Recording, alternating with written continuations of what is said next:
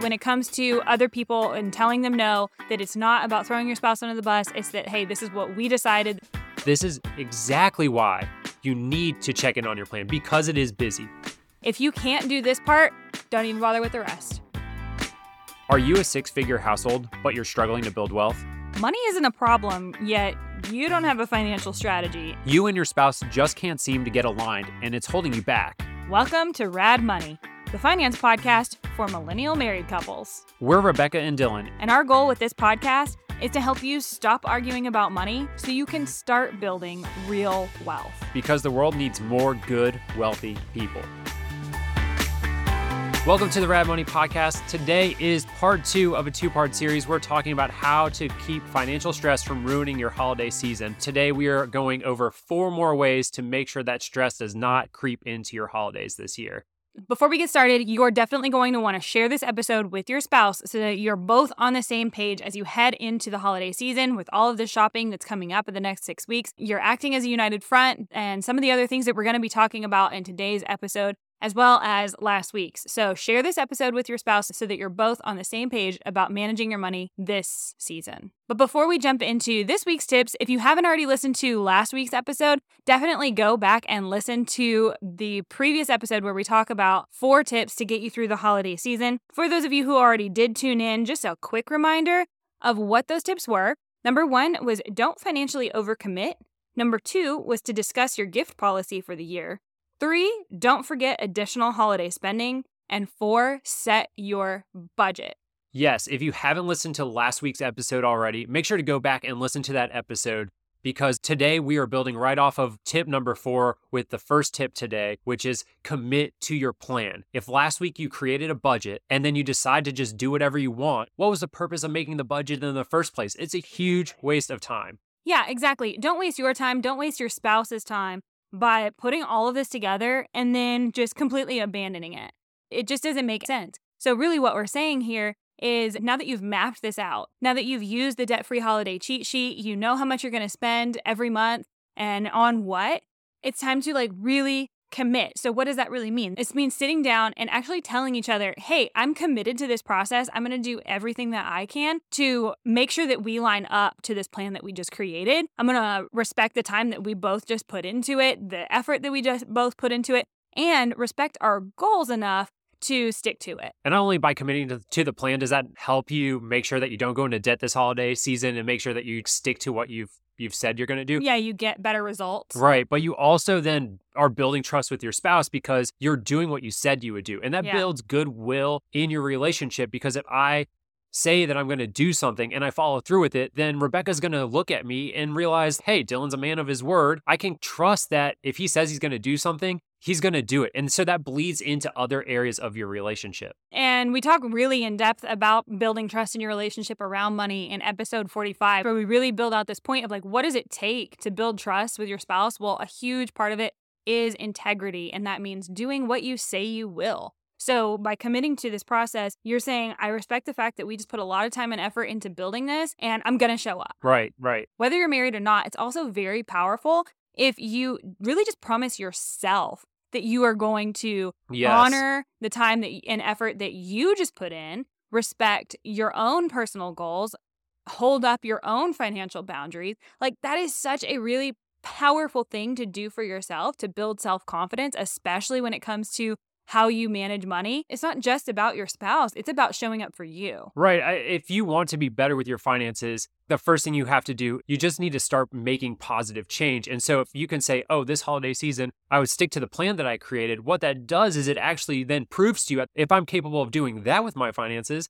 well, what else could I do? Yeah. Maybe it's completing that emergency fund. Maybe it's actually investing for the first time because I've actually proved I'm pretty good with money here. Yeah. And and then these wins start to compound over time. So by committing, you're you're setting yourself up for success in the future. It's not just about the holidays, it's about everything else that you're going to be doing past the holidays too. But really, the biggest point and biggest takeaway with this tip is that it, it it will not work unless you are totally on board yourself and or your spouse if you're married. It's not going to be worth it at all. If you can't do this part, don't even bother with the rest. Right. Don't download the cheat sheet. Don't fill it out. Don't create your budget. Just carry on. Yeah, you might as well save the time Just at least. save the time. what's if you're not going to save your money, save your time. so, a great point. yeah, so make sure that you're committing to your holiday spending plan. Yes. And that leads nicely into the next tip, which is acting as a united front. Essentially, what we mean by this is setting and keeping those financial boundaries with your friends and family. Yeah, with the people outside of yourself and your spouse. So we've already said we're going to commit to the plan. Well, this is really an important piece of sticking to it is making sure that you're not falling victim to outside pressures to go beyond the plan and to change the plan. But you're also not presenting your spouse as the reason you can't do things. Right. You know, yeah, I think that's the that's a really important point here. Yeah, so it's really about you two coming to these decisions together. Like, we're such big advocates of both of you sitting down, creating budgets together, creating your financial strategy together. Like, you both need to be completely on board. And so then that trickles out into how you communicate to the rest of the world about how you make financial decisions together. And that it's a us and a we. It's not a he, she, they. What I mean by that is I wouldn't be saying Dylan doesn't want us to spend that much this Christmas. Or Right. Dylan saying, yeah, Rebecca has really got to work on her shopping, you know, Yeah. like, or something like that, right? Like, so it's anytime that we're pointing fingers towards our spouse, that's what we don't want to do. It's really corrosive to a marriage.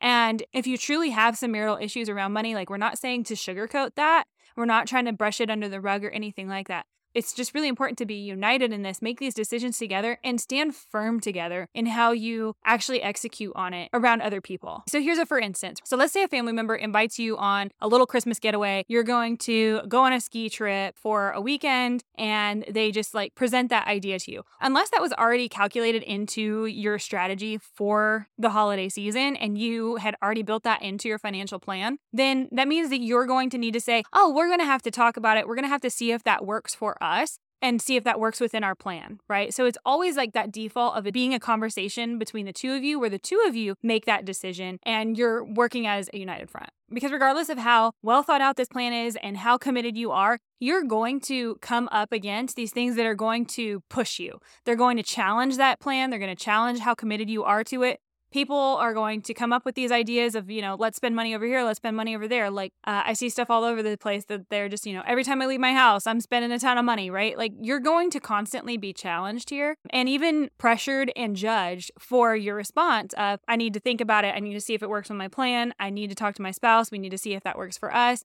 All of those sorts of things. Like you're gonna get pushback on that. And I think it's important to note that whoever's giving you that sort of pushback, how much do they really matter? And it's not their life, so they need to mind their own business. But it's just going to be challenging to stay strong here. And so that's why we're saying like this is a, actually a really key component to making sure that you're successful, being able to say to make that your default of hey, I need to consult my plan or we need to consult our plan, you know, depending on your marital status so that you can actually get the results that you're really looking for. And this doesn't mean that you can't change your plans. You're allowed to change your plans. You can go back and talk to your spouse and make a decision to change the plan. That's totally fine. I think that's one thing that we find when people they feel as though once the budget's made for the month, that's exactly how it has to be. But that isn't true. You're allowed to change your budget and you're allowed to change In your fact, you should. It's a living, breathing document. Yeah. Like if if you don't change your budget, that's when you're gonna feel like a failure. Is because like there's what you forecast and then there's what actually happens. Right. And so the same thing with the holiday plan is that you can adjust it as you go. So you realize I can give up a couple things over here so I can go do the ski trip with my friends and family because Yeah. that's important to me. I didn't know that was an opportunity, but I'd like to move some things around so I can fit that in there. You're gonna reprioritize and reallocate funds. But the the one thing that you really are probably going to look at and it's, it's going to be more set in stone and more solid is like how much am I willing to spend this holiday season? Yes. And so you just have to reflect that and say, well, if I do this trip, what does that mean that I'm giving up what instead? are my trade offs? Exactly, because Yeah. there's going to be a trade off along the way, but you want to make sure that you know what you're doing and that you don't overcommit this holiday season. And that's what we mean by being a united front is just making sure that both of you agree if you're going to make a change that it, you both agree on that change. And that when it comes to other people and telling them no, that it's not about throwing your spouse under the bus. It's that, hey, this is what we decided. This is what's right for us. This is our life. Mind your business. Right, right. Okay, so that brings us to the next point, which is a tried and true way to make sure that you stick to your budget, and that is to shop with cash. And so there's a lot of benefits to using cash during the holiday season, one of which is just plain and simple that you cannot overspend cash. If you plan to spend $200 on gifts, if you only have $200 in your wallet, you can't overspend that money and you're going to be really cautious about how you spend it and make sure that you're sticking to your plan. Yeah, it definitely increases the intentionality and how you spend that money when you're using cash versus a credit card or even a debit card. The other thing about shopping with cash during the holidays that's really great is it just makes it so simple to keep your transactions a secret. Right, right. So, a couple times every year, Dylan ends up asking me, Did I do anything to ruin my Christmas? And what he means by that is, Did I go snooping through the credit card statement to try to figure out what he bought me? Yeah. Well, you literally cannot do that if you pay cash. A lot of couples will choose the strategy of, Well, we'll just use different credit cards. And this can be a big excuse or reason why people choose to have multiple credit cards as opposed to only having joint accounts because they want to keep their transaction secret. I always hear, well, what about with birthdays and Christmas and this sort of stuff? And they want to keep those transactions a, a, secret, which I totally get that. The thing is, you can do the exact same thing with cash. So you can make sure that you're keeping their gift a secret while also sticking to your budget. Right. So cash really solves a couple problems here. One is make sure that you can't overspend what you want to spend, but also it allows you to make sure that gift giving is a secret, especially with your spouse if you share a credit card. So they won't be able to look at the credit card transactions and say, what were you doing over at REI? You know, and then start to get ideas of what you might be doing as a holiday gift. Yeah. I mean, I'm a super sleuth when it comes to figuring out what I got for Christmas. So Dylan has to be pretty careful and like super stealth when it comes to keeping it a secret. The other reason that we really like the concept of shopping with cash is if you have kids, this is a great way to start to get them involved in learning how to manage some money. I remember when I was a kid, I obviously really wanted to buy presents for my siblings, for my mom, for my dad. My parents would give us a set amount, and it was up to us to decide eh, how much we could spend on each person, as long as we just didn't overspend that hundred bucks that we would get for everybody. And so, this is a really great way that you can start to actually help your kids learn how to manage money and really help them feel really grown up in right. making their purchase as opposed to just saying, okay, let's go to the counter and I'm going to pay for it with my credit card. Help them start to learn how to manage money by giving them the autonomy to shop for their Christmas presents on their own. Yeah, it's really great. I mean, it really gives them the opportunity to manage the money properly and get firsthand experience because the best way to learn is by doing. You give them the opportunity to learn to manage the money just by giving them money and saying, all right. You can't overspend it. This exactly. Is, this is all you get. And so make sure that you use it wisely. And if you need help planning it out, great. This is a learning opportunity. And I think it's really fun. I mean, I really look back on doing that as a kid. And I, I think it actually helped me learn more about how to manage money than I even realized. Yeah, I, my family did the same thing and it was very helpful. I think it went a long way. Yeah.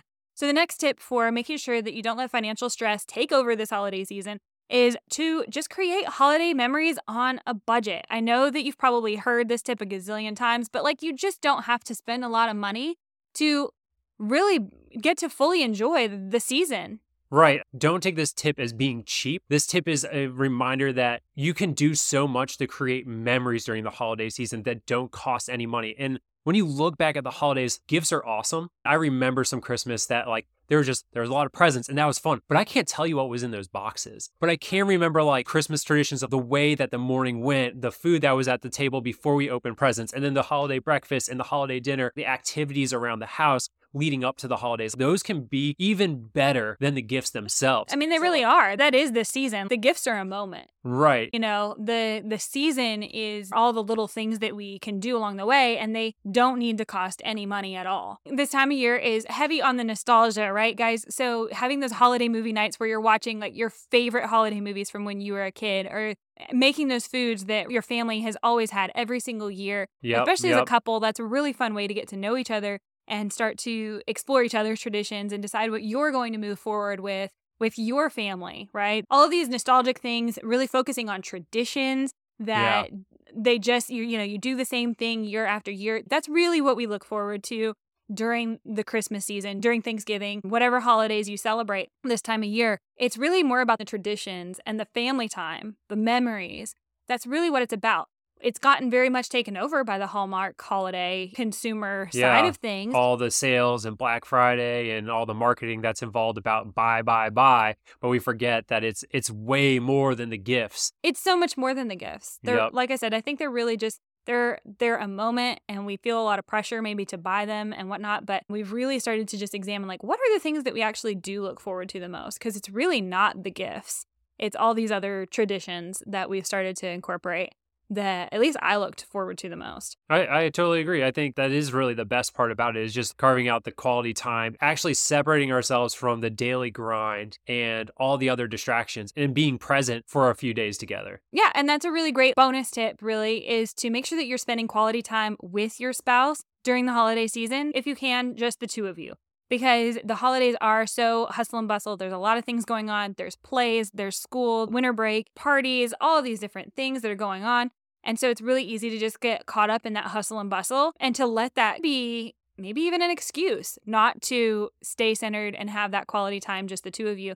But it's really important to try to carve that out. Have your own little small traditions that are just about the two of you and make sure that you're getting a chance to make those memories together. Yes, I mean it's, it's very important just to have the quality time together because, like Rebecca's saying, there's so much going on. But when we think about holidays, it's about the people that we care about most, and then we're talking about the person that we've decided to spend our entire life with. So making sure to carve out that time and have quality time with your spouse is really important. Yeah, so schedule some great holiday dates, doing things that are super festive, but it's just the two of you. Hire a babysitter, shuck the kids off with the grand with the grandparents, you know, whatever. Whatever you got to do. Whatever yeah. you got to do. It's really important not to forget to nurture this relationship, especially during a time that can be really stressful.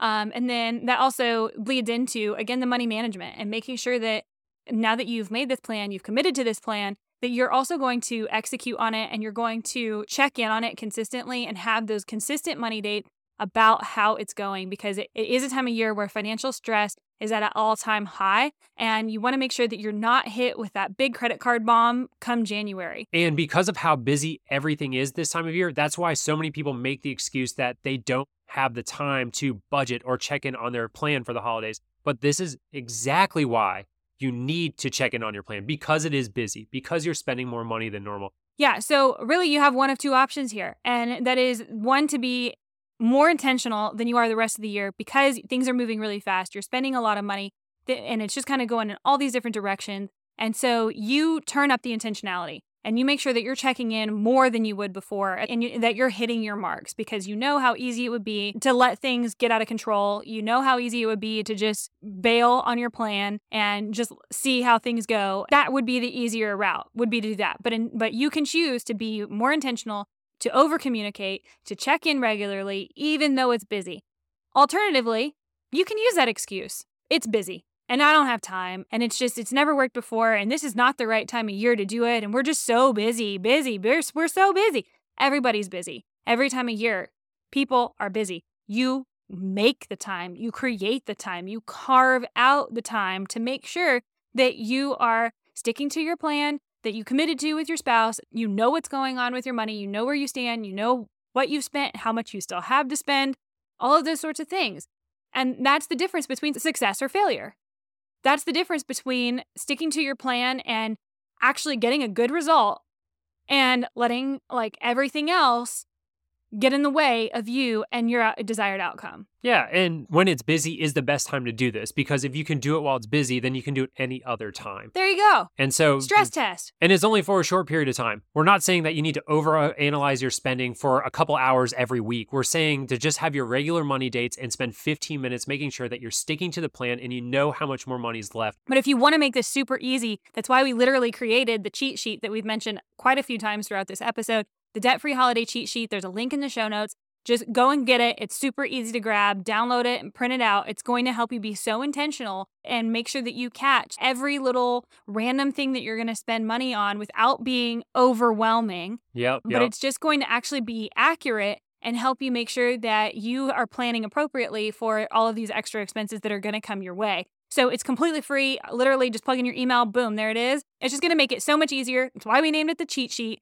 Make sure that you get that. So, just a quick little recap about what we discussed today. So, the four tips that we provided for you today number one, commit and stick to your holiday spending plan as a couple. Don't just waste your time on by doing all this and then not actually execute. Commit to each other, commit to yourself that you're going to follow through. The next tip was to act as a united front. So, this is making sure that you set those financial boundaries and that you don't let your friends and family dictate how the holiday season is going to go. It's about what you and your spouse decided together. Yeah.